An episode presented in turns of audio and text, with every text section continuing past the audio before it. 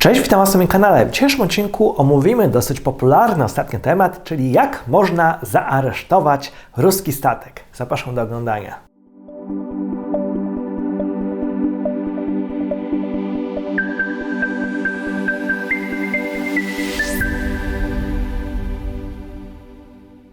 No słuchajcie, ostatnimi czasy generalnie media cały czas informują o to zajęciu jachtów e, oligarchów, no i czasami niestety posługują się takim pojęciem, że statek został aresztowany.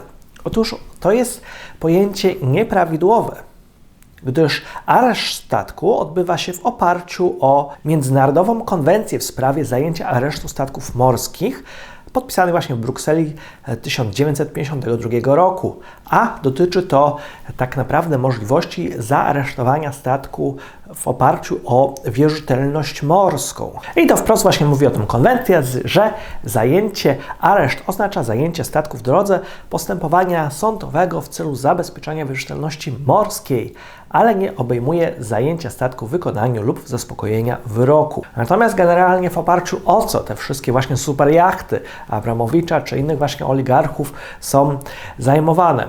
Otóż odbywa to się na podstawie traktatu o funkcjonowaniu Unii Europejskiej, konkretnie artykułu 215 tego traktatu.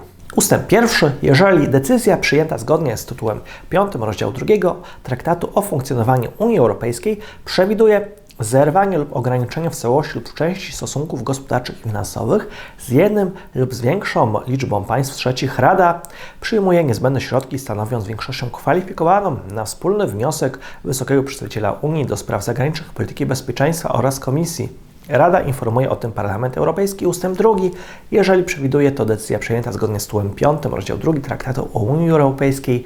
Rada może przyjąć środki ograniczające wobec osób fizycznych lub prawnych, grup lub podmiotów innych niż państwa, zgodnie z procedurą, o której mowa w ustępie pierwszym. I w oparciu właśnie o ten artykuł 215 ust. 2 Rada Unii Europejskiej wydawała sankcje wobec indywidualnych tych osób, czyli tych wszystkich oligarchów i one były kolejno wymieniane te osoby i wraz z kolejnymi sankcjami ta lista była rozszerzana. Natomiast sam statek również można zaaresztować i to będzie to chyba popularne całkiem niedługo, bo to jest związane z tak zwanym pojęciem wierzytelności morskiej. A wierzytelność morska zgodnie z konwencją w sprawie e, zajęcia e, aresztu statków morskich właśnie z 1952 roku obejmuje właśnie taką wierzytelność morską, która mogła powstać z jednego lub z kilku takich tytułów. Te wierzytelności morskie są określone w artykule pierwszym, ustęp pierwszy tej konwencji i takie wierzytelności morskie mogą powstać na przykład z tytułu po pierwsze szkoda wyrządzona przez jakikolwiek statek wskutek zdarzenia lub w jakikolwiek inny sposób, po drugie utraty życia lub uszkodzenia ciała spowodowania przez jakikolwiek statek lub w związku z eksploatacją jakiegokolwiek statku. Po trzecie, pomoc i ratownictwo. Po czwarte, umowa lub używanie lub wynajęcie jakiegokolwiek statku zawarta w formie charteru lub w jakiejkolwiek innej formie. Po piąte, umowa o przewóz ładunku na jakimkolwiek statku zawarta w formie charteru lub w jakiejkolwiek innej formie. Po szóste, utrata lub uszkodzenie ładunku lub bagażu przewożonego na jakimkolwiek statku po szóste awaria wspólna, po siódme pożyczka bodmeryjna, po siódme holowanie, po ósme pilotaż, po dziewiąte rzeczy lub materiału dostarczane na statek w związku z jego eksploatacją lub utrzymaniem, kolejne budowa, remont lub wyposażenie jakiegokolwiek statku albo opłaty za korzystanie z doku, kolejne wynagrodzenia za pracę kapitanów, oficerów lub członków załogi, ale także wydatki kapitana, włączając to wydatki załadowców czarterujących lub agentów poniesionych w imieniu statku lub jego właściciela, spory co do własności jakiegokolwiek statku, kolejne spory pomiędzy właścicielami jakiegokolwiek statku co do jego własności, posiadania, eksploatacji lub korzyści z tego statku, no i kolejne oczywiście zastaw hipoteczny typu mortgage lub hipoteka morska jakiegokolwiek statku. Dlaczego o tym mówimy? Gdyż wraz z kolejnymi sankcjami nakładanymi na Rosję, bardzo prawdopodobne jest to, że do aresztowań takiego statku w znaczeniu prawnym może dojść, może w przyszłości właśnie dochodzi dosyć często, gdyż po prostu właściciele rosyjscy armatorzy być może nie będą w stanie spłacać swoich zobowiązań, co jest bardzo prawdopodobne. No i dlaczego areszt? Dlaczego tak to się nazywa? No najważniejszym skutkiem aresztu jest e, umożliwienie uzyskania szybkiego i skutecznego właśnie zabezpieczenia roszczeń z tytułu właśnie tych wierzytelności morskich na bardzo istotnym i wartościowym tutaj składniku majątku dłużnika, jakim jest statek. No zobaczcie, ile tak super jachty kosztują chociażby, ale także to może być inny statek towarowy, kontenerowy, taki statek, który przewozi ropę i tak dalej, tankowiec, który to często właśnie stanowi jednocześnie z jedno z ważniejszych źródeł jego dochodów.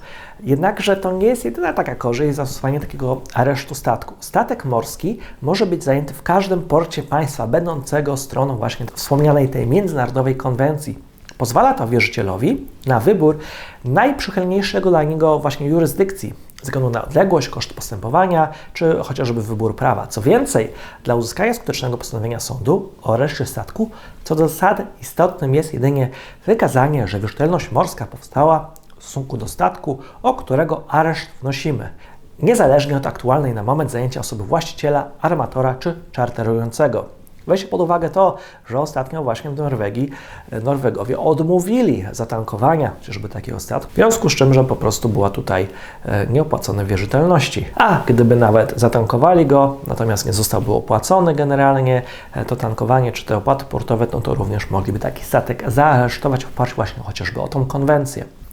Ponadto właśnie wierzyciel ma w końcu możliwość zajęcia innego statku, tak zwanego statku siostrzanego, będącego własnością osoby, która w chwili powstania wierzytelności morskiej była właścicielem statku. Instytucja, taki areszt statku kształtuje sytuację wierzyciela w sposób uprzywilejowany i stanowić może skuteczne rozwiązanie dla zabezpieczenia jego interesów w przyszłości. Jak wygląda taka procedura? Zajęcie statku następuje poprzez uzyskanie postanowienia sądu w postępowaniu zabezpieczającym. Warto podkreślić, iż w prawie polskim istnieje możliwość aresztu statku, nawet gdy zgodnie z właściwymi przepisami sprawa powinna toczyć się przed sądem innego państwa. Wierzyciel może zażądać zajęcia statku jeszcze przed wszczęciem postępowania sądowego dotyczącego dochodzenia roszczeń od takiego dłużnika stół wierzytelności morskiej, jak również w toku e, postępowania sądowego. Wierzyciel zobowiązany jest jednak do uprawdopodobnienia istnienia swoich roszczeń względem, względem dłużnika oraz do wykazania interesu prawnego w udzieleniu zabezpieczenia.